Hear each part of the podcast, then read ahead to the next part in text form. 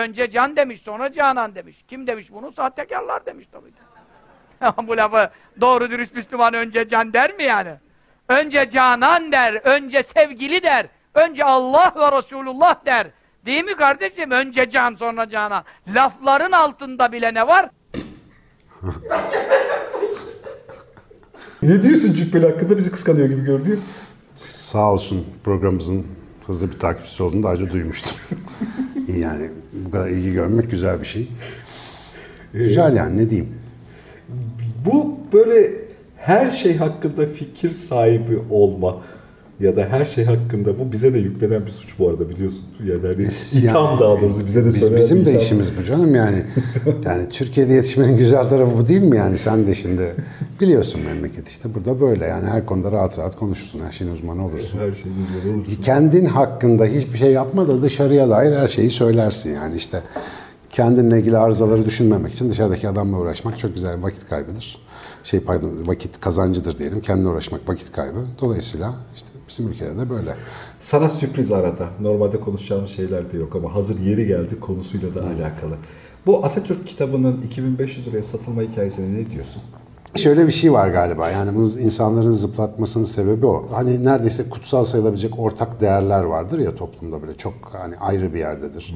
Ee, hani seven de vardır, sevmeyen de vardır ama gene de ortak değerdir falan. Belki böyle bir ortak değerin doğrudan isminin böyle bir mali bir tabloya hani biraz malzeme olmuş olması muhtemelen tepki uyandırıyordur. Yani yoksa bence mantık olarak ya ben bile isterim benim kimsenin bilemeyeceği şeyler bir special edition yapayım. Ee, 2500 liraya en az bir kişiye satarım yani diye düşünüyorum yani öyle bir şey. Olur olur 3-5 Tamam. 3-5 olur rahat rahat olur. Mesela sarıya altın kaplama falan. Hastaların yüzünden pahalıya gelir yalnız benimki. Komple som altına bağlayacağız falan. Neyse hayırlısı. Ya o koleksiyon yani kitaba kitabın içeriğinin dışında kitabın kendisine bir nesne olarak hani değer biçme, hani onu, onun kendisini bazen üzerindeki imzasından kaynaklı, bazen baskı tipinden kaynaklı dünyada hep var. Yani dünyada bir kitabı basarlarken öyle basıyorlar. Yani işte mesela her kitabın özeti var. Dipnotlu olanı var. İşte karton kapak var. Kalın kapak var. Limited edition gruplarda koleksiyonlar için yerler için olanı var falan. Yani hani bu nor- normal bir şey. Bizde bir kitap zor bela çıktığı için bu kadar tantanasıyla uğraşamıyoruz yani. Evet evet yani bizde Ama hakikaten dediğin gibi bir sürü versiyonları var kitap. Hatta bende bazı kitapların işte bir iki versiyonu birlikte var. İşte hardcover olanı, işte softcover falan filan. Ve hepimiz o kitap hikayesine bir özeniyoruz. Yani hani hep acı kitap okuyan onun da bir koleksiyoneri de oluyor bir süre sonra yani. Zaten bizim ülkede en fazla koleksiyon kitabı satılır herhalde. Yani hakikaten bizde yani kitap lüks tüketim ya yani yok böyle bir şey. Zaten bu arada şey var bak onu da söylemek isterim. Ben dergi yaparken de şimdi bu işte kitap kitap yazma işine girdikten sonra da yayın falan konuşuyoruz. E biliyorsun bu dolar molar hikayesinde sen de baskı işleriyle uğraşıyorsun. Hani kağıt mat bitti bir ara bulamadık. Yayıncılıkta hemen hemen her şeyin KDV'si yüzde on sekiz. Yani mürekkepten baskıya, dağıtımdan işte neyse giren her türlü masraf kalemi. Ya bunları üste koyduğun zaman inanılmaz. Yani lüks tüketimin bir sürü kısmında işte yani Pırlanta da için şurada burada mesela bizimkiler o işle uğraşır mesela biliyorum. Yani vergiyi düşürebiliyorsun. Ya bir memlekette düşür kardeşim şu vergiyi. Yani basılı malzemeden vergi alma. Mesela dergiciliğin ölmesinin en büyük sebebi budur. İnternet değildir yani. Gereksiz masraf. Halbuki kağıt o kadar pahalı bir şey değildir. Yazmak o kadar pahalı, baskı o kadar pahalı bir şey değil. Ama bu işte bu bu vizyon birilerinde değil, hiçbirimizde yok. Yani olsa böyle bir talep oluşur. Bu talep çok cılız. Sadece bundan canı yanan adam bağırıyor. Diyor ki ya çok KDV alıyorsunuz, çok vergi alıyorsunuz falan. Halbuki talep Doğru eden de- söylüyorsun. Mesela dergi işi bir şey işidir. Nasıl diyeyim?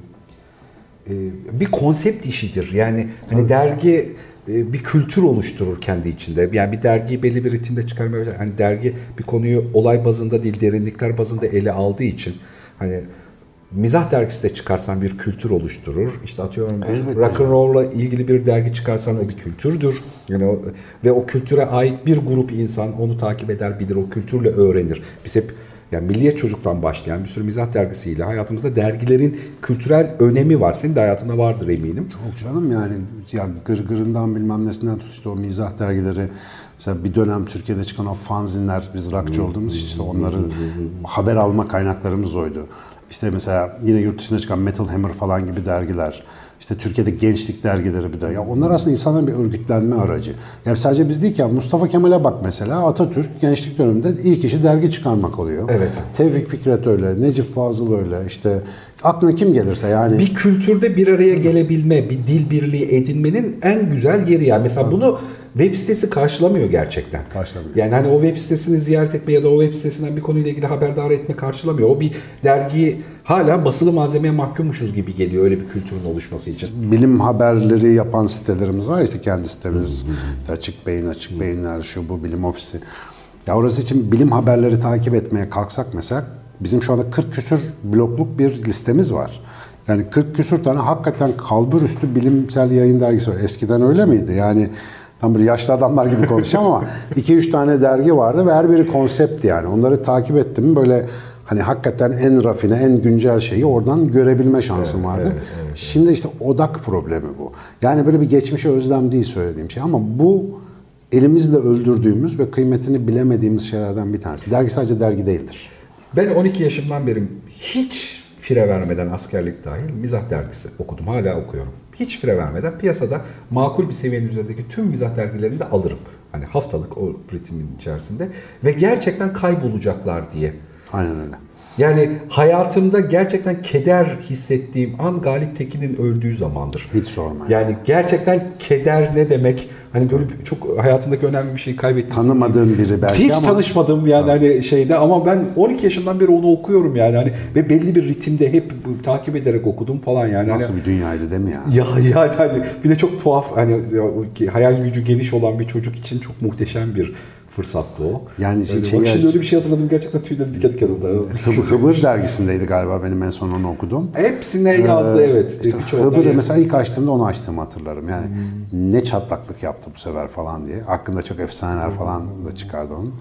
Rahmetli. İşte yenilerini de yetiştiremiyoruz. Öyle bir problem var. Şimdi işte Selçuk Erdem'imiz var, işte Erdil Yaşaroğlu'muz var falan filan ama yani Yiğit var, evet. e, Yiğit Özgür var evet. Yani ama işte bu isimler gene hala bunlar eski. Şimdi böyle bunu çıkarabilecek bir kültür için işte dergi lazım. Bir zamanlar bu arkadaşların hepsi işte Oğuz Aral'ın Gırgır dergisine karikatür yayınlatabilmek için kapıda sıraya geçmiş adamlar yani her biri. İşte bugün o yüzden meşhur isimler. Şimdi nereye gönderecek? Mesela buna bir çözüm bulmayı bir günü konusu yapsak mı? Çünkü orada bir çıkmaz var. Yani bunu gerçekten düşünsel anlamda bir, bir sınırlarını zorlayalım. Çıkmazları da şu, haklı buluyorum çıkmazda. E, İnsanlar karikatür okuyor ama dijitalde tek başına rastladığında okuyor. Artık dergi alma kültürü çöktüğü için ya da yavaşladığı için dergi alma yeni kuşakta azaldığı için mesela mizah dergisi aslında ana okuyucu kuşağı 15 yaş hatta 13 yaş 25 yaş aralığı olması gerekirken eski mizah okuyucularından kaynaklı 25 ve üstünün okuduğu bir şey. Altı karikatür okuyor. Şakasını da seviyor ama e, işte in- Instagram'da görürse seviyor. WhatsApp'tan mesajı gelince seviyor. Yani şöyle diyor karşı tarafa bu içeriği üret ben beğeniyorum ama ben buna para vermeyeceğim diyor. Yani ya da yani ben bunu bir, ekonomik değer içerisinde dönüştürmeyeceğim Biz diyor. bu muhabbeti neden işte bir internet video kanalında yayınlıyoruz? Niye bir dergide mesela bir e, müktesebat olarak yayınlamıyoruz? Çünkü bu zamanın artık yayın sistemi böyle, ulaşma Böyle, sistemi evet, böyle. şeydi. Ama karikatür buna dönüşebilir bir şey değil. Değil işte, öyle bir problem var. Dönüşebilir mi acaba ya? Masa masada mesela şakasını yapıldığı E bizim burada bir espri yapıyorsak o karikatürün videolu versiyonu Aha. işte aslında. Ama e, bu çok daha sofistike işte bu komik bizim Evet, çocukların oldu. takip ettiği YouTube kanalları var. Onlar aslında bunu yapıyorlar. E, ama ben beni sarmıyor. Yani belki de yeni neslin karikatürü o olacak bilmiyorum. Bu Vine'lar var ya demin dönüyor sürekli kısa kısa videolar. Mesela benim kız eğer ben yeter gayrı demesem günde bana 50 tane gönderiyor. Yani dö- dördüne gülüyorsun da beşinci de artık yeter diyorsun yani öyle bir şey değil ama mizah dergisinde ben öyle bir şey yaşamadım yani. Evet. O her sayısı yepyeniydi. Bir de sınırlıydı abi. Yani değil bir mi? de Sayfa çok süzülmüş, sayısı tabii tabii. süzülmüş bir içerik Aynen o yani hani o kaliteli bir içerik. Bu arada gerçekten kaliteli bir içerik. Yani hani zeka, düşünme, fikir, hani bunu ş- bir de şakası, toplam kültüre uyum becerisi falan, e, estetik tarafı falan yani hepsi çok süzülmüş güzel bir içerik o. Düşünce var arkasında. Yiğit Özgür'ün böyle seri balonlu o karikatürlerinden yani herhangi bir tanesini seç, üzerine bir seminer yap. Yani o kadar güzel şey. Adam kim bilir arka planda neler düşünüp yazık o küçük e, işte kareye neler sığdırıyor yani. Ama şimdi bu işte bu internet tabanlı seri üretimde biraz da bu özensizliği besleyen şey bu. O kadar sınırlı değil artık Hızlı, yeri. evet. Çok olasılığın var. Onu da yaparım. Bir sonrakine yaparım falan filan diye coşuyorsun. Ama işte şikayet etmeyelim. Yani dünya bu tarafa gidiyor. Bizim işimiz bundan sonra ne İşte olacağını aslında yani yeni dönem için uyum sağlayacak bir model geliştirme, bir fırsat geliştirme. Yani hayatta bir milyon tane şeyi yapmaya heves etmişimdir. Yani hani bunlardan bir tanesi de gerçekten bizzat dergisi açmaktır. Yani hani bu, bunu çok heves ettiğim ya da çok istediğim şeylerden bir tanesi de bunu koruma du- duygusu, Kaf- dürtüsü yüzünden. İkincisi de kafe açmaktır kesin. Hep Bir kafe yok, kafe yok. O kadar çok adamın kafe açılışına eşlik ettim ki Kafeye artık o yüzden tiksindim yani. Hani şeyin Ama yani mesela sen şimdi insanlara marka danışmanlığı yapıyorsun. Ürün işte çıkarmaları yönünde, o ürünün daha iyi alıcı bulması yönünde tavsiyelerde falan buluyorsun. Sen kendini nasıl buluyorsun? Şimdi mesela bak bu kadar mecra değişikliği var. Sen eski bir adamsın. Ben de eski bir adamım. Mesela update olabiliyor musun? Yani bu gidişatta mesela yetersiz hissettiğin yerler oluyor mu? Benim mesela eğitimde çok oluyor. Ya eski tip kalıyorum mesela bazı yerlerde. Onu böyle update etmek zorunlu oluyor falan. Gerçekten hala hazırda bunu hep düşünüyorsun. Yani çok zamanın geçtiğini fark ediyorsun. Kültürel değerlerin değiştiğini fark ediyorsun. Ama mesela hala bunu sorgulamak zorunda kalmadım pratiğimde. Çünkü yani hani bizim sektörde iş üretirken ki masada olduğun adam tipi hep kültüre uyumlu adamdı. Bu arada yaşı ne olursa olsun. Bunun bazısı 19 yaşındaydı, bazısı 63 yaşındaydı ama yine de o hani doğaldaki akan şimdiki zamana uyumlu adamdı. Yani teknolojiyi takip ediyor, içeriği takip ediyor, mantığı takip ediyor falan hikayesi. Mesela teknolojiyi, teknolojik kullanımını bilmeyebiliyorum. Hani sosyal medyada bana bir hesap açar mısın? Bir fikrim yok yani. Hani hesap açmayı bilmeyebiliyorum Ama ama ama o sosyal medyanın tüm markalaşma sürecinde neye karşılık geldiğini, tüm istatistiki değerlerini, işte araştırma sonuçlarının hepsini herkesten daha güncel biliyorum. Hani ister istemez öyle takip etmek İşte o yani mesela bu şikayet ettiğim şey aslında araçların değişmesi. Mantık değişmiyor aslında. Evet, evet, evet, yani evet, dolayısıyla oradaki o işte geçmişten gelen örüntü ki sana zaten onu bir soracaktım. Daha önceki programlarda da bir geçti o. Yani bir, bir meseleye böyle çok fazla zihin yatırdığın zaman yıllar boyunca araçlar, ortam, zaman değişse bile o deneyim sana bir şey sağlıyor. Yani onunla bir şey görüyorsun.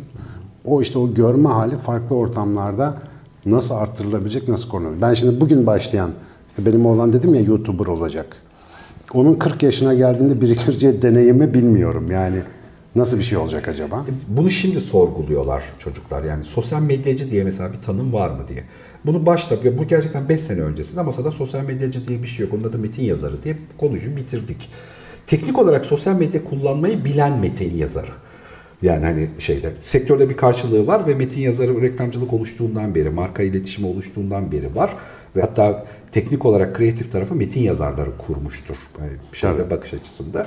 Ve yani hani sosyal medyanın teknik özelliklerini, sosyal özelliklerini bilen metin yazarına ihtiyaç duydu. Mesela o yüzden hiç ben sosyal medyacı aramadım. Ya da o tanımı ya da o statüyü kullanmadım. Metin yazarlarıyla çalıştım. İçerik üretebilen, fikri olan, düşüncesi olan, yani hani gerek popüler kültüre uyumlu, gerek işte ne bileyim o sektöre ya da o sosyokültürel gruplara uyumlu içerik yazabilen adamla çalıştık masadayken. Bu arada cinsiyetçi konuşmayalım, insanla çalıştık. İnsanlarla Adam çalıştık, değil. lütfen. Yani şey- Onun da fırçasını yemeyelim. Yemeyelim durup dururken sağdan soldan geliyor. Ya bu arada benim tanıdığım modern işte zamanın en önemli iki edebiyatçısı yani muhabbetim olduğu kişiler. İkisi de reklam yazarı Murat Menteş'te Alper Canıgüz. Evet, yani- İkisi de o kökten geliyor ve zaten müktesebatlarının büyük kısmında Murat'ın şiir yatırımını e, ayrı tutarsak çok uzun süre şiirle uğraşmış. Ama buranın yani bu metin yazma meselesinin işte onların ne hale getirdiğini çok anlattılar. İnşallah bir gün burada da misafir eder onlarla konuşuruz o konuyu. Olur, çok da eğlenceli olur. Ama yani ben şeye çok güveniyorum. Metin yazarında bir üst level durumu var yani hani stratejiyi de bilen, toplumsal dokuyu da bilen adam durumu. O adam fikir adamı oluyor zaten. Aynen öyle Yani hani o adama yani hani bir şeye teknik bir şeyle uğraşıyormuş gibi düşünmek yanlış ama o fikri olan bir adam oluyor. Bu önemli bir şey ya. Fikirlerinde yanılıyor olabilir ya da bilmem ne olabilir ama fikrin üzerine düşünmek oranın işiymiş gibi geliyor. Ya. Görsel, yönetmen vesaire ya ekleyici unsurlar, estetize edici unsurlar. Benim gençlik dönemimde anlayamadığım bir şey vardı. Bak bu ara- burayla çok ilgili. Ya bu erken gençlik döneminde Türkiye'de hep bir böyle bir aydın sanatçı vırtır tartışması vardır ya. Bir de bunun karşısına konan bir halk kitlesi vardır. Böyle geleneklerine bağlı. Bu entel dantel tayfayı çok sevmeyen falan filan. Ya da işte bu bu ikisinin tanımı kullanan. Tabii. İkisi arasındaki çatışmaya bakınca şimdi diyorlar ki işte sanatçı, aydın kişi, işte geleceği gören bilmem ne. piyasada konuşan ve adına sanatçı dediğimiz adamlara bakıyordum mesela. Önemli bir kısmı tırt abi. Yani tırt bildiğin bir şey çıkmıyor adamlardan. Ya işte adının başında bir vasıf var ya bir devlet sanatçısı ya bilmem ne. Ama aralarında öyle de tipler var ki zaman geçtikçe anlıyorsun. Mesela adamın çektiği bir film, yazdığı bir roman, söylediği bir söz, bir şiir. Hani belki 100 yıl sonra bile vay arkadaş adam ne yazmış dedirttirebiliyor. Şimdi buna baktığın zaman aslında sanatçı tabiri hakikaten öyle herkese dağıtılmaması gereken bir şeymiş. Yaşla bunu öğreniyorsun. Ama gerçek anlamda ister metin yazar, ister şair, ister ressam ne olursa olsun yani.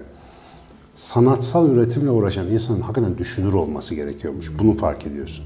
Yani o sanatçı alnında ışığı ilk hissedendir sözü hakikaten doğru bir şeymiş. Ama bizim sanatçı tabirinde bir sorunumuz varmış mesela. Öyle bir şey yaşıyormuşuz. Ama tabii işte bize sanatçı dediğinde ne biliniyor diye hani sahada konuşuyor olsan sesi güzele sanatçı diyoruz. Ha işte. Ya ama yani hani şimdi o bir yetisel durum. O yeteneği hiç de küçümsemiyorum bu arada. Yani güzel bir yetenek.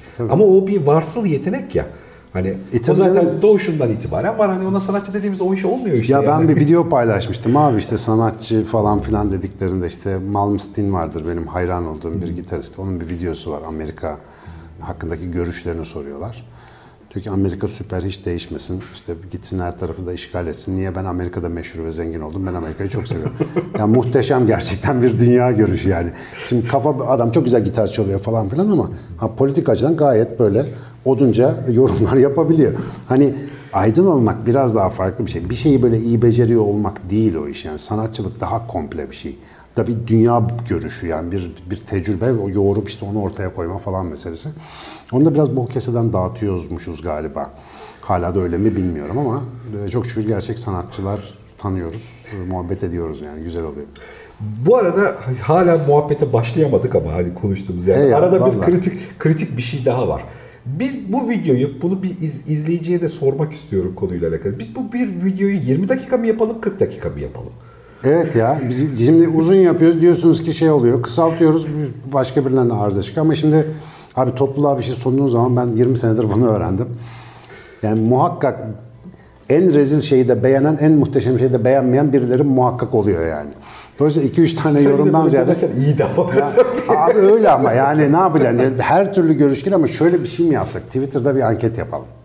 Ha Yapalım olabilir. mı? Yani bir, bir şeye ihtiyaç var O, çünkü. Optimum program süresi ne kadar olmalı? En fazla oya göre. Demokrasi demokrasi var. Öyle yapacağız. Şimdi normalde teknik olarak hadi bunu da sohbetini yapmış olayım. Teknik olarak YouTube'da 20 dakikalık video sınır bir video. Derler, 20 evet. dakika teknik olarak böyle. Ama belki de içeriğin tipi ve hani bunu bunu bunu izlemeyi isteyen insanların kültürel yatkınlığı belki de bunun daha uzununu istiyor.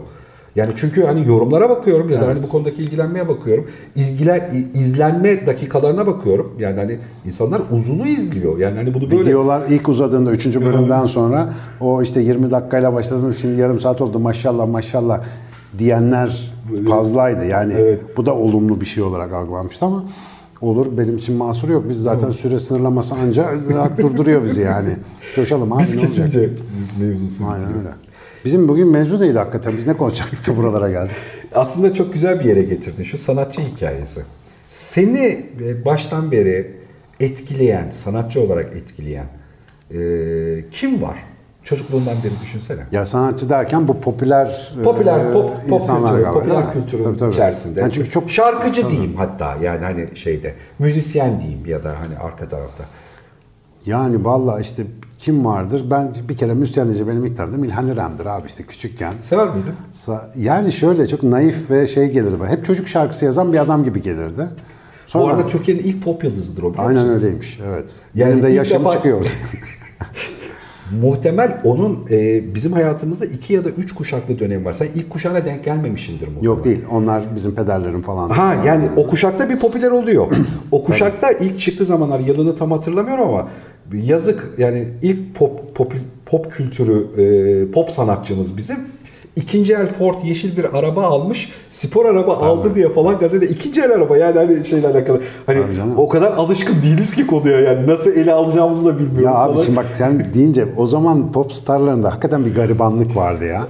Ve biz bunu bilirdik yani bizden çok uzak değillerdi. Evet, evet, evet. Mesela ben de orta halli bir esnaf işte babanın çocuğuyum falan. Yani böyle yoksul değiliz ama çok zengin de değiliz ama onlar bizim gibiydi. İşte mesela İlhan İrem'le işte ne bileyim bu Seyyal Taner'i, Esmera'yı, işte Barış Manço'su, Cem Karaca'sı uçuk tipler değillerdi yani anlatabiliyor muyum? Yani gelip evine gelse elin ayağın birbirine dolaşmazdı yani. Evet, evet, evet, Bir evet. yiyecek içecek ikram edebileceğin kadar senden insanlar gibi. Şimdikileri ben çok şey yapamıyorum yani farklı bir alemde yaşıyor. Biraz batı tipi selebritilere doğru da evriliyoruz yani. Şu anda bir Justin Bieber evinde misafir edemezsin yani onun durumu farklıdır. Havyarını kaç derecede ister bilmen gerekir falan yani. Evet ya da be- belki de yani hani artık onu tanıyamayacağımız kadar bizden uzaklaştı belki de kültürü. Aynen. Yani hani Mesela başka, iki başka buçuk yaşında ses kayıtlarım var benim. Böyle kasetlere çekmişler. İlhan İrem'in Sazlıklardan Havalanan Bir Rüzgar Gibi Sesin şarkısını Konuşamıyorum,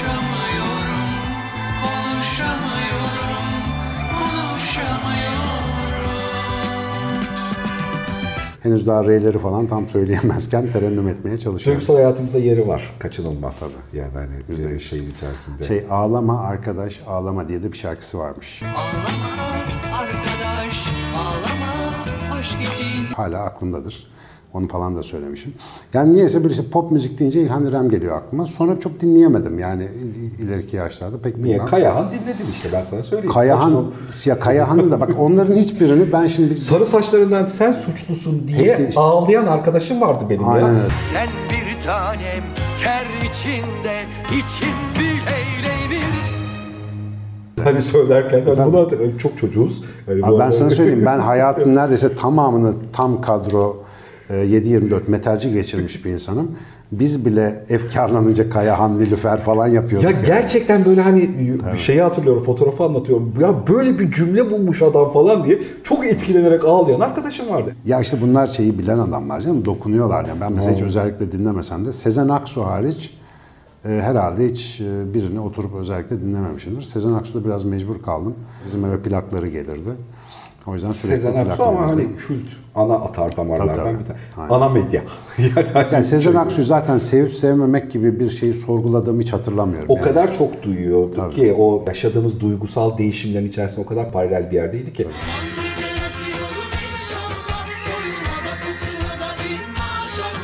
Hala öyle Sezen'den dört parçayı peş peşe açar. Hayatının dört döneminden bir şeye karşılık geliyor yani. Hani Minik öyle. serçe. Biyolog olduktan sonra bile serçeleri normal göremedim yani. Onlar hep Oo, Sezen kötü, kötü, kötü. Tabii tabii yani. Serçe. Tabii rockçılıktan gelen bu Moğollar efendim. yani. e, Kurtalan Express falan ekibi. Uzun saçlı kim varsa Erkin Baba falan. Bu arada bir ufak anekdot da vereyim. mi? Benim babam kuyumcu olmadan önce plakçıymış. Bizim ev eski plak dükkanından kalan plaklarla dolu. 45'likler. Ama muhtemelen Türkiye'de çok az adamın ismini bildiği neler var ve çoğunu da hatırlamıyorum. Erkin Korayların işte o dönemde artık kim varsa şu anda isimlerini hatırlamayacağım. Herkesin ilk 45'likleri falan böyle bizim evde doluydu. Ben küçükken onları tabii önce frisbee olarak kullandım. Sonra işte pikaba koyup çalmaya akıl edince falan. İçinde bir şey varı fark edince. Mesela Moğolların e, ta çok eski bir 45'likleri var. Biraz büyüyünce bana, üniversite döneminde falan pikaba koyup dinlediğimi hatırlıyorum. Ağzım açık kalmıştı. Yani sonradan baktım 70'lerde mesela Avrupa'da o progresif rock akımının ilk çıktığı zamanların Türkiye'deki karşılığıymış.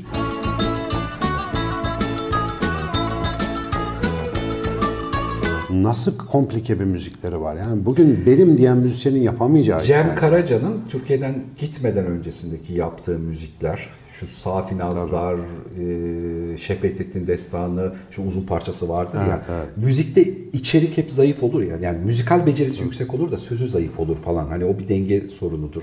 Hani hem sözü olan hem müzikal anlamda çok abanılmış, Ve abi dönelmiş falan. De Kılık kıyafet bir de görüntü. Tabii, tabii. Hepsini koy üst üste. Yani Türkiye'nin şartlarında hakikaten. O zaman ben olsam o yaşta onu yapamazdım yani anlatabiliyor muyum? Cem Karaca'yı canlı izledim.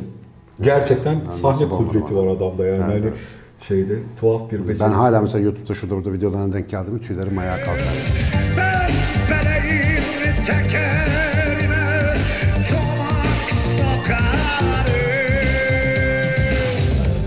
Şaşırtıcı bilinirliği olan e, gruplardan bir tanesi de tabii bu Ankaralı Turgutları falan geçiyorum. Hani Ankaralı Turgut baskı ya da hani öyle tuhaf bilinirliği düşükmüş gibi görülen ama kamuoyuna çok yaygın müzikler de var da e, bir şeyde. Ezgi'nin günlüğü. Evet. Çok tuhaf, her döneme denk gelen, çok uzun yıllar devam eden, yani hani marjinal bir yerde siyaseten acık daha hani politik bir duruşu olan bir şeymiş gibi. Ama mesela herkese bakıyorsun sağ sol etki şu Ahmet Kaya gibi Yani tuhaf bir şey dokusuna yayılmayı be- müzikal beceriyle, tutarlılıkla, istikrarla, devamlılıkla falan solisti değişerek hani yani içindeki tüm Ana yapısı- ruhu muhafaza ettiği için hep E- devam Evet, devam edecek şekilde bana çok etkileyici gelir. Kişisel olarak da bu bilgiyi öğrendiğimde de bilinirliğinin çok güçlü olduğunu, hani insanlardaki karşılığının güçlü olduğunu öğrendiğimde de etkilenmiştim. Gelsem sana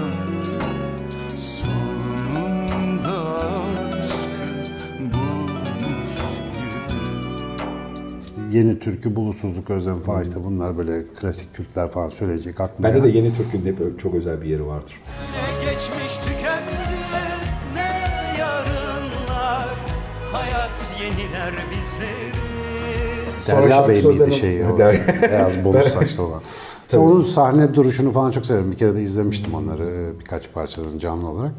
Ama çok tarzları bana hitap etmedi hiç. Cinsel devrimin de bir parçası ya bunu yavaş yavaş öğreniyorsun. E, hayatında ilk karşılaştığın eşcinsel sorgulaması Murat Han Mungan üzerinden hani bir şeyde.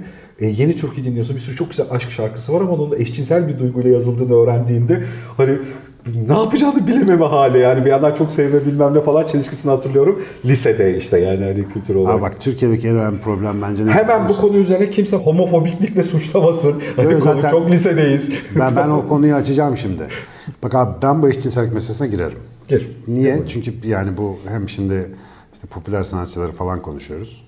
Mesela Zeki Müren vardı, işte Bülent Ersoy var. İşte böyle istektek isim vermeyeyim ama onlar en meşhurları olduğu için. e, cinsiyetler arası davranış sergileyen insanların bizim sanat camiamızda çok e, miktarda yer bulduğunu hep görürüz. Şimdi ben küçüklüğümden beri mesela ya Zeki Müren'i hiç sevmem. İnsan olarak çok şey, e, güzel bir insan. Çok naif, saygılı, efendi tabirine çok uygun. Sen ne zamandan beri o tarlaya ekilen bir şini kekere mekreye dadanan bozala bozbaşlı pis porsuksan ben de o zamandan beri bu tarlaya ekilen bir şini kekere mekreye dadanan bozala bozbaşlı pis porsukum demiş. Oh. Fakat o şarkısını duydum içim daralır falan. Yani müzikal olarak sevmiyorum. O tarzı sevmiyor O olabilirsin. tarzı sevmiyorum. Bir de o hani onlar böyle bir prozodiye de bir yenilik getirdiler ya Bülent Ersoy'da da onda da var böyle heceleri kaydır kaydır sıkıştır sıkıştır bir söyle. Gözlerin doyuyor gecelerime Gözlerin doyuyor gecelerime Böyle bir değişik bir tarzları var onların sarsıla sarsıla bol vibratolu falan. O onu sevmiyorum. Yani yani. rock kültürüyle alakalıdır. Şimdi Zeki Müren'i sevmiyorum. Bu döverler. İşte Ya, biliyorum. o, Ben- o ben kalabalıkta daha- da olurum bu arada. Tamam biliyorum. Ha, başka bir şey söyleyeceğim. Şimdi bu kişisel tat meselesi. Zeki Müren iyidir muhtemelen. Ama şöyle bir şey var. Bak muhtemelen deme çıkar onu. İyidir. o da, o da onu cebe al Ya da. iyi görecelidir abi. İyi göreceli bir şey. Bana göre değil yani. Daha güzeli var. Mesela kim var ne bileyim sanat musikisi kim? Samime Sanayi çok daha iyiydi abi. Ben bayılırım Samime Sanayi'ye mesela. Yani kasetini alıp dinlemişliğim var yani. Biraz Kamuoyunu ikiye böleceksin bir de bak biliyorsun. Olsun iyidir. Ee, işim terörize etmek zaten. bu aralar bu konuda çok çalışıyorum. Şimdi başta kendi yaşadığım çevre olmak üzere benim eş dost akraba falan ve genel Türkiye'nin ortalama aileleri bakıyorum mesela gidiyorlar işte o işte Gülhane Gazinosu bilmem ne Ankara'da Gençlik Parkı'nda konserler oluyordu. Ben ilk defa mesela şey Bülent Ersoy'u orada görmüştüm. Bayağı korkmuştum yani. O yeni ilk E, evet, e, evet, evet. abartılı kıyafetleri giymeye başladığı zamanlardı. Hani bir ara bir yok işte cinsiyet değiştirmesini değiştirmesinin bir e, memleket meselesi olmuştu ya bakanlar kuruluna Bakanlar falan Kurulu, evet. yansımıştı falan. Tam o dönemler işte intihar edecek falan diyorlardı onun için. Ben de öyle büyük bir merakla gittim acaba nasıl biri falan diye. Şimdi orada bakıyorum herkes müthiş eğleniyor. Yani çıldırıyorlar böyle büyük bir hayranlık gösterisi falan. Ta çok erken yaşlarımda bir şey düşündüğümü hatırlıyorum. Dedim ki ya ben ya da bunlardan birinin oğlu yahut kızı eşcinsel eğilimler gösterse ailenin bütün düzeni paramparça olur. Herkes yıkılır, berbat. Çünkü ne yapacaklarını bilmiyorlar eşcinsellikle ilgili. Ama sahnede özellikle böyle ya cinsiyetsiz ya da karşı cinse öykünen hareketleri görmeye bayılıyoruz. Onları alkışlıyoruz, çok seviyoruz. Fakat kendi evimizde böyle bir şey olduğunda ne yapacağımızı bilmediğimize dair bir garip bir ikilem var. Çok ciddi bir ikiyüzlülük göstergesi bana sorarsan. Çok ciddi bir problem, çok ciddi bir toplumsal sıkıntıya işaret ediyor. Ben yıllar sonra, işte bundan 3-4 sene evvel, ilk kez eşcinsellikle ilgili işte daha sonra unutulacak şeyler kitabına da bölüm olarak girecek yazıları kaleme almaya başladığımda çıktığım yer burasıydı. Ya dedim neden? Yani bu insanları bu kadar seviyorsunuz. Bu yaratıcı tayfada bu kadar fazla eşcinsellik meselesi görüyorsunuz. Ama neden hayatımızda böyle bir şeye biz bu kadar hazırlıksızız? Sebep gene bilgiden kopuklukmuş. Onu fark ettim kendimce. Onun üzerine yazıp çiziyorum. Mesela benim için e, dün Bülent Bey'di, bugün Bülent Hanım demek hiçbir problem değil. Yani o onun kendi hayatı, beni hiç ilgilendirmez. E, burada Bülent Ersoy'u da çok sevmem müzikal olarak. Yani bu arada repertuarına korkunç saygım var. İnanılmaz bir repertuarı var, onu biliyorum. Ama ve lakin onun bir insan olarak ürettiği şeyi ayrı olarak görebilecek yükseklikte olamadık sanatsal açıdan memleket olarak. Ve o bize garip bir böyle freak show gibi geliyor. Tamam bir, bir garip bir şey var ortada. Senin sokakta göremeyeceğin bir ilginçlik. O seni eğlendiriyor. Galiba böyle bir şeye dayanıyor bu iş. Dolayısıyla yani eşcinsellik falan filan meselesindeki samimiyetsizliğimizin bence şu andaki hem şu anda hem işte yakın geçmişteki müzik piyasasına bakınca çok aşikar bir dökümü var. Ara cinslere bayılıyoruz abi. Git bak mesela Kadınlar Matinesi, Fatih Yürek falan filan. Sayın habire izleyici bak ben bir şey demedim konuyla alakalı. Sen- sen de söyle, hadi. Satarım. direkt direkt söyle hadi. Çok Sen- kötü dövüyorlar. Yani Tamam. sonra ağır dövüyor. Tamam sen ne diyorsun söyle hadi. Yani bu dediklerim haksız mı şimdi yani? Şimdi ben diyeceğim seninkinin ikimiz de çıkacak mevzu. Şu sahne üzerindeki hikaye, sahne üzerindeki hikayede sanıyorum e, insanların bir aile kültürüyle bir şey izleyebilmesi için sahnedeki adamın biraz erkekliğinden feragat etmesi gerekiyor. Galiba Türkiye'de ya da işte doğu kültürüne doğru bir alanda insanları buna birazcık yönlendirdiler. Çünkü hani bu bir moda durumu olamaz yani hani insanlar bir süre sonra hani saymaya kalkarsak hani sahnede öyle ya da öyleymiş gibi davranan insan sayısını sayısı çok yüksek. evet yani ya hani- bak bu teori makul. Evet yani sayısı çok. Ben bunu şöyle düşünüyorum. Yani onu izlemeye karı koca iki kişi gidiyor ve orada gerçekten yakışıklı bir adam, gerçekten çok yetenekli olan bir adam. Sahnede yükselti de hayran oluşturacak bir sesle, beceriyle, yetenekle bir şey yaptığında akşamleyin karısının onu hayal edeceğini biliyor. Yani hani ve bu bir erkek egosu için çok baş edilmesi zor bir şey.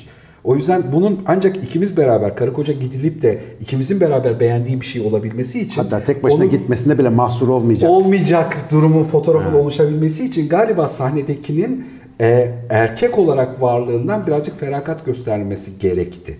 Bu galiba Türkiye'de sosyolojik olarak bunun yüzünden ne söylenecekse yani hani şey bunu daha sonrasında gerçekten kayda almak al, çıkartmak isteyebilirim. Vallahi güzel bir teori bu dursun. En azından altına yorumlara falan yardırırlar. Bununla ilgili yine program başında da belirttiğimiz, e, gösterdiğimiz gibi yüksek makamlardan ilave açıklamalar olursa onları da programa dahil ederiz. Yani şeyde. Ama şunu biliyorum ki hadi azıcık onun üzerine gideceğim. Bireysel olarak kimin ne yaptığı bizim hiç konumuz değil. Hiç hakkımız da değil, Aynen. haddimiz de değil. Yani Aynen. hani hiç hani bu Tabii ki. onu bunu gerçekten ayrıştırmak gerekiyor. Yani hani yine de bireylerden konuşuyormuşuz gibi oluyor ama hani çok kamuoyuna mal olduğu Tabii için örnek olarak bir kullanıyoruz, şeyde yoksa ne haddime, kimin ne karar aldığı ya da ne yaptığıyla alakalı. Ama genel olarak hani örüntüye, toplumsal örüntüye baktığımızda hani bize birazcık daha konuşma, yorumlama, anlamaya çalışmayla ilgili bir fırsat doğuyor. Hani bu onunla birbirine karışmasın yani. Bu arada galiba senin teori bana bir açılım daha yaptı. Bak yemin ediyorum şu anda aklıma geldi. Bu e, Cem Yılmaz'ın bir Türk rock tarifi var ya e, bir gösterisinde. Anadolu rock falan Anadolu rock, işte buğday başak ve süper aseksüel.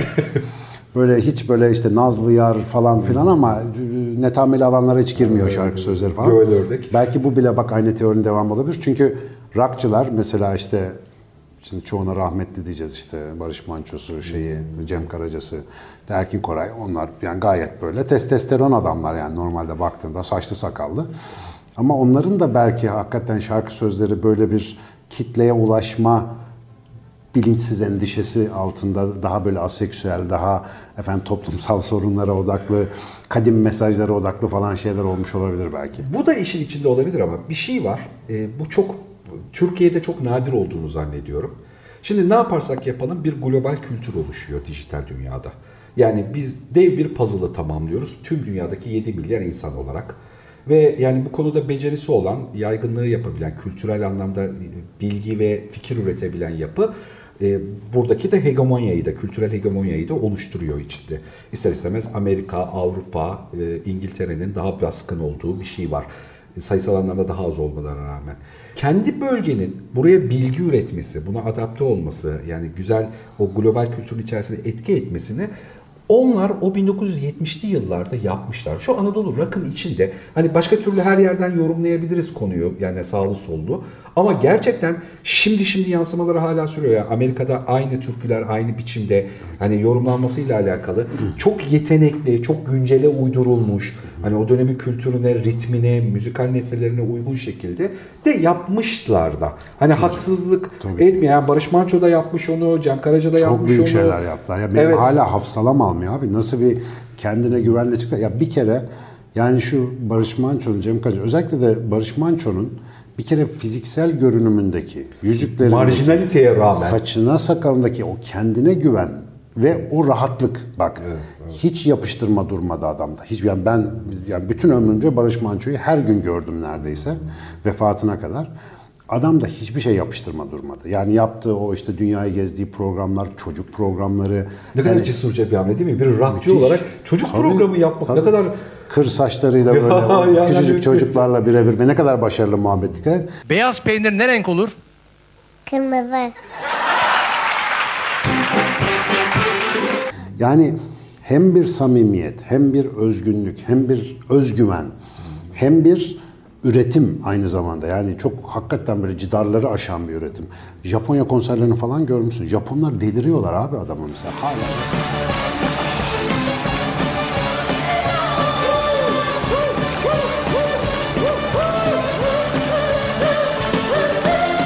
çok özel bir model. Yani oturulup incelenmesi gereken bir model. Bu adam bir örnek ama sorun şu, tek.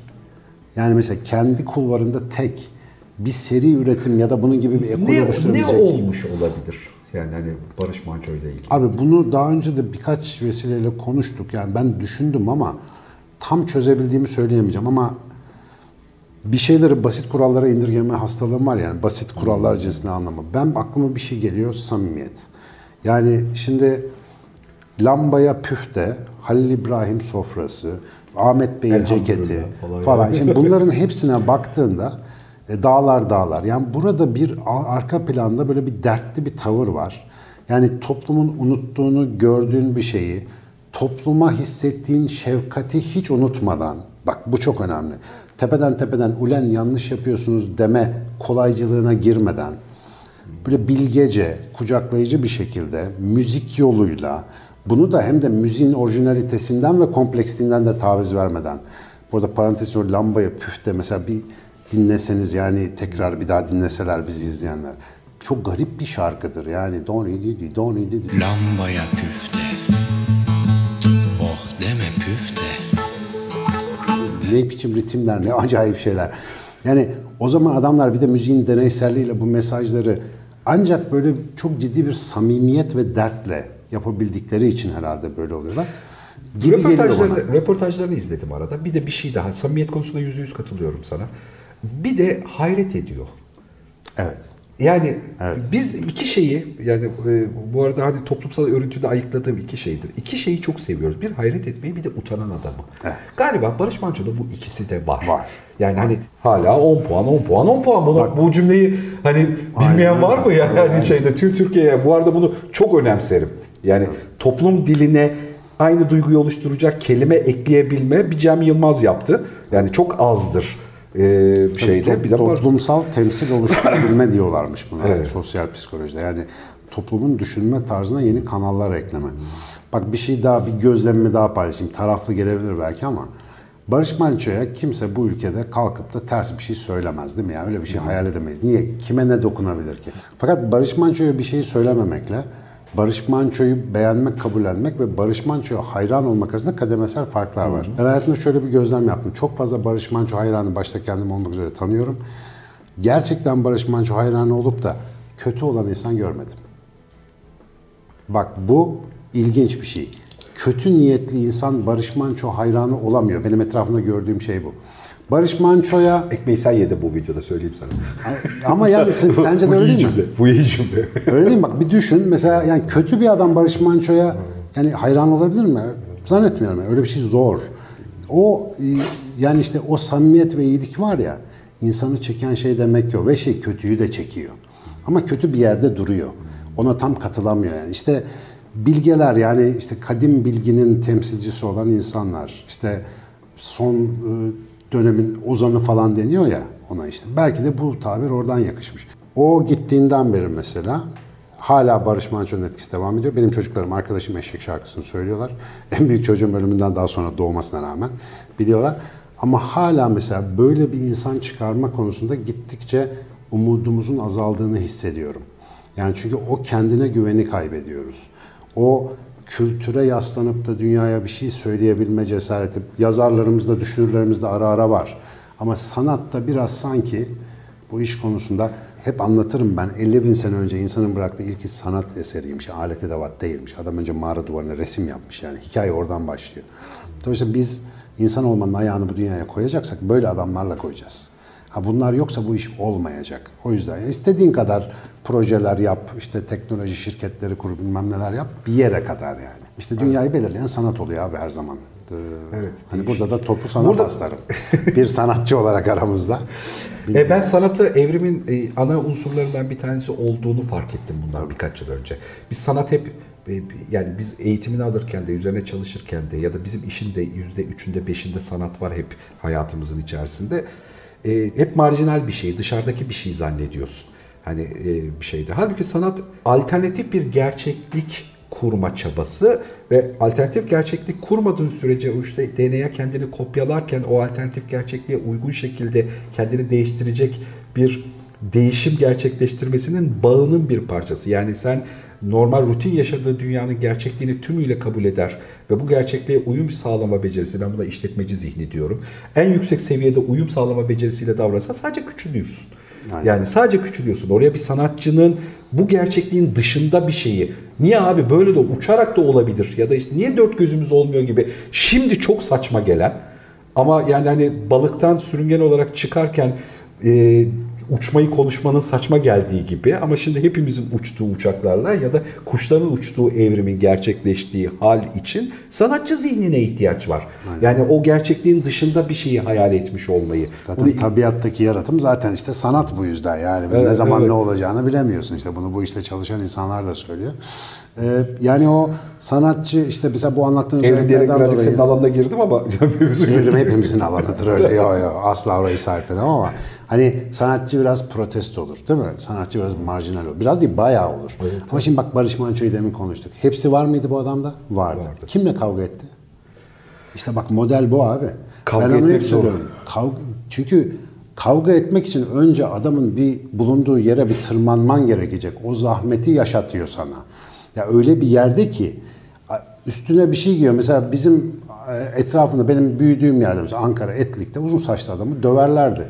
Barış Manço abi e Barış Manço uzun saçlı. Bildiğin işte sokakta sopa yiyen o zamanki metalcilere benziyor. Ama hayır onun uzun saçı başka bir konsepte geçerli kabul edildi o insanlar için. Yani öyle bir protestlik yapacaksan canımı ye. Yoksa işte ben ben Ama şimdi bak sevmiyorum yakacağım bu dünyayı falan. Bu çocukça bir şey yani. Anladım ama şimdi acık seni de zorlayacak olan başka bir şey söyleyeyim sana. Yine Türkiye kamuoyuna tuhaf bir yaygında olan Ahmet Kaya. Tüm hikayesini çelişki sürecinden alan, hep hayatını bir şeyle savaşarak sözüyle de bilmem neyle de yine de Türkiye'nin tümüne, seni de sevdiğini biliyorum bu arada yanılmıyorum. Ahmet Kaya'ya saygım çok. İşte Ahmet Kaya'nın konjonktürü tamamen farklı bana sorarsan ama bence çok yerinde de bir örnek oldu. Mesela e, ben küçükken Ören'de tatile gittiğimizde işte o Türkiye'nin en meşhur tatil yerlerinden biri. Babaannemle beraberiz hiç unutmuyorum. Sahile iniyoruz. Zabıtalar koşuyor, insanlar kaçıyor. Böyle bir bağırış çağrışlar. Orada böyle panayır gibi, sergi gibi de bir şey var. Pazar gibi bir şey kurmuşlar. Ben ne oluyor dedim. Dediler ki Kürtçe şarkı çalıyorlarmış. İşte zabıta ya da polis neyse onlara müdahale ediyor. Şimdi çocuk kafamla hiçbir şey anlamadım o olan bitenden. Kürtçenin ne demek olduğunu bile bilmiyorum o zaman. Bayağı küçüğüm yani. O dönemlerin ürünü. Şimdi bak öyle bir dönemde böyle kahramanlar, böyle protestler zaten çıkar. Bir de bazı meseleler vardır ki kaybolan kadim değerlerin kaybına tepki gösteren bir protesto. Barış Manço'nun temsil ettiği yer orası. O böyle daha kısıtlı sürelerdeki şeylerle uğraşmamış ama Ahmet Kaya'nın maalesef içinde kaldığı yer, belki de onu erkenden bu dünyadan ayıran o derdin kökeninde insan icadı bir dönemsel manyakça bir şey vardı. Ve hala aynı psikopatlık devam ediyor belli farklı şekillerde. Yani mecra değiştirse bile aynen devam ediyor. Orada çıkanlara hiç söylediğim şey yok. Ama e, şey yaptığım biraz ayar olduğum tabiri caizse yeni yetme sanatçı modeli, yeni yetme nasıl diyelim entel dantel modeli bir şey var. O benim zamanımda da vardı, şimdi de hala var. Böyle bir cinslik yapayım yani böyle bir cinslik yapayım da ben olayım. Hayır abicim önce üret, cinsliğini üretimini anlatsın. Duruşunu anlatsın. Lafla değil, icraatla gel. Hani o tip bir şey yapılabilirse. Senle daha önce işte şu balkon muhabbetlerimizden birinde konuştuk. Mesela siyaseten taraf ve muhalif ya da belli bir sert söylem sahibi olmamakla çok eleştiriyor insanlar beni. Arkadaş gerek yok. Çünkü ben bir şey yapıyorum. Ben bir şey yapıyorum. Yaptığım işe baktığında onun nerede durduğu çok belli. Yani biz işte Barış Manço'dan böyle öğrendik çünkü. Sen işini yap, mesajını ver, kim ne alıyorsa alsın. Ne kimseyle kavga etti, ne kimseye yaslandı, ne kimse tarafından ittirildi. Şöyle Geldi demek galiba gitti. işi kolaylaştıracak, senin de hoşuna gideceğini zannediyorum. Yani ürünün yokken konuşuyor olma hikayesi oluyor. O gerçekten o boş bidon etkisi veriyor. Yani ve çok o rabarbayı Türkiye'de hep çok hissediyoruz. Dünyada da var bu arada ama yani Türkiye'de de. O hiç ürünü yok. Yani hani bir şeyle ilgili gerçekten düşünmemiş, biriktirmemiş, yazmamış, biçimlememiş falan falan. Şimdi az önce geriye dönüp de üzerine konuştuğumuz insanların Barış Manço'nun, Ahmet Kaya'nın, Yeni Türkü'nün ya da işte özür dilerim daha çok Ezgi'nin günlüğünün ana konuştuğumuz konu ayağımızı bastı ya ürünü var adamın. Aynen öyle. Ürününü severiz sevmeyiz kültürel olarak içine oturur oturmaz ya da bilmem ne falan falan ama bu arada hani bu söylediklerimin üçü de Türkiye'ye yaygınlıkta deli gibi de yaygınlığı var. O ürünün üzerine konuşmak artık dolu bir konuşma oluyor. Asıl sanırım kızdığın şey hani işin içerisinde de o ürünü olmadan konuşma. Yani gerçekten bir düşünmüş, bir birikmiş bir şeyi olmadan içinde konuşma. Ya işte bir hakikaten bir, neyse şimdi o örneği vermeyeyim. Şimdi verirsem çok ifşa olacak. Severim de çünkü bir ver ver bakayım. ver. şey. ya şey oldu bir siyasi geyik oldu şimdi internette seneler evvel. Ee, Sibel Alaş bir şey yazmış tamam mı? böyle bir yardırmış. Yıldıray orada ona cevaben bir tweet atmıştı. Çok hoşuma gitti. Ya abla sen bu işleri bırak da adam gibi bir şarkı daha yap da dinleyelim. Şimdi Adam diye bir şarkısı vardı ya onun meşhur. Hakikaten çok güzel bir şarkıydı.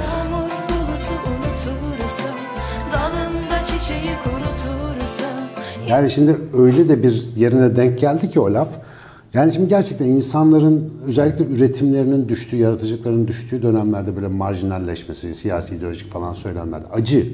Yani kötü bir şey anlatabildim mi? O iflas bayrağının dalgalanmasının görüntüsü yani aslında. Ben gidiyorum bari buradan yardırayım diye.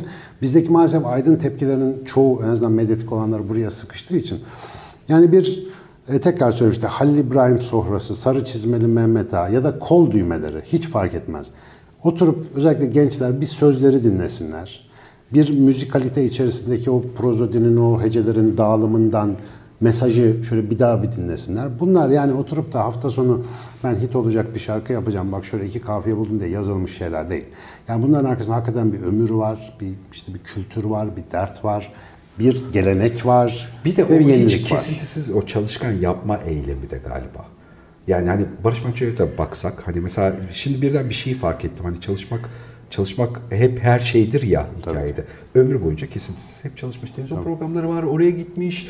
Japonya'da konseri, şarkısının sözü, albümü falan hani ritmik olarak hep içini dolduru, ödev yapılarak çalışılmış, denenmiş falan falan bir hikaye var. Hiç mesela sanatçı buhranına düşmemiş. E tabii, zaman yok ya. Yani şeyde yani. O şeyi e, 7'den 77'ye programını 60 yaşlarında falan yapmaya başlamışlar herhalde değil mi Barış Manço?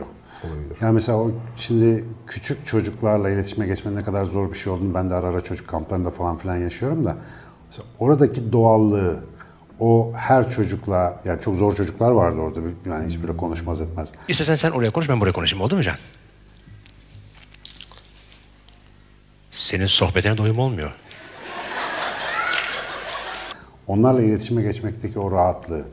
Ömür boyunca insanlarla ilgili bir iş yapmanın getirdiği o zamansal yatırımın aslında çıktısı en güzel olgunluk halini o programda görüyorsun mesela. YouTube'dan hepsine erişilebiliyor mu bilmiyorum ama ya oturup şöyle bir gözden geçirmekte fayda var.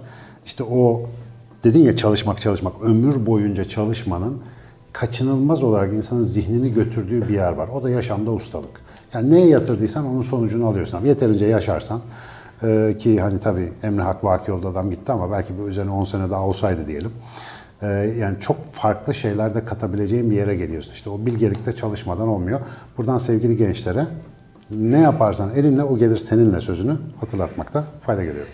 Bir de prensiplerden korkmamanın, ben en çok şu 7'den 77'ye hikayesinde ya da Barış Manço'nun tüm hikayesinde en çok imrendiğim şey o. Yani biz bile konuşurken kendimize şekil veriyoruz. Biz öyle yaparız, ben bunu böyle yapmam ya da bilmem ne yaparım gibi. Halbuki yani Barış Manço'da gerçekten işte o su gibi olmanın, hava gibi olmanın, rüzgar gibi olmanın, ne yapıyorsan yap, güzel yapmanın öyküsü, hikayesi var. Yani adam bir rockçı, çocuk programı çekti, çok güzel çekti. Yani harbiden hani çok kendine yakışır, herkese yakışır şekilde çekti. Hiç rockçı imajı bozulmadı. Şarkılarından bahsederken mesela şey gibi bizi yine düşünmüyoruz. Yani, abi daha sonra o çocuk pro başka biri olsaydı böyle konuşurdu. Aynen. O bozdu kendini. Ya daha sonra çocuk programı çekti falan. Hiç öyle olmadı. Yani hala dönencesini hala tüylerimiz diken diken işte kol düğmelerini hala tüylerimiz diken diken dinliyor. Hala da 7'den 77'den bahsederken de ne kadar başarılı yaptı, beceriklice yaptığı konuşuyoruz. İşte o gerçekten su gibi olma, hava gibi olma, rüzgar gibi olmanın karşılığı. Galiba bu işte. Hem çok çalışma hem de kendi şekillenmeye çalışma değil. O daha Gene, büyük bir gene bir sanatçımıza gönderme yapalım. Kenan Doğulu'nun dediği gibi ne yaparsan yap, aşk ile yap. Aşk ile yaparsan böyle oluyor yani işte. İşin altında aşk var abi. Ben başka şey bilmem. Tamam. Güzel güzel oldu. Yakıştı hepsi ya. Bence de. Onları da ihmal etmeyelim şimdi. Hep Barış abi, Barış abi dedik ama bizim de güzel arkadaşlarımız var şimdi yani.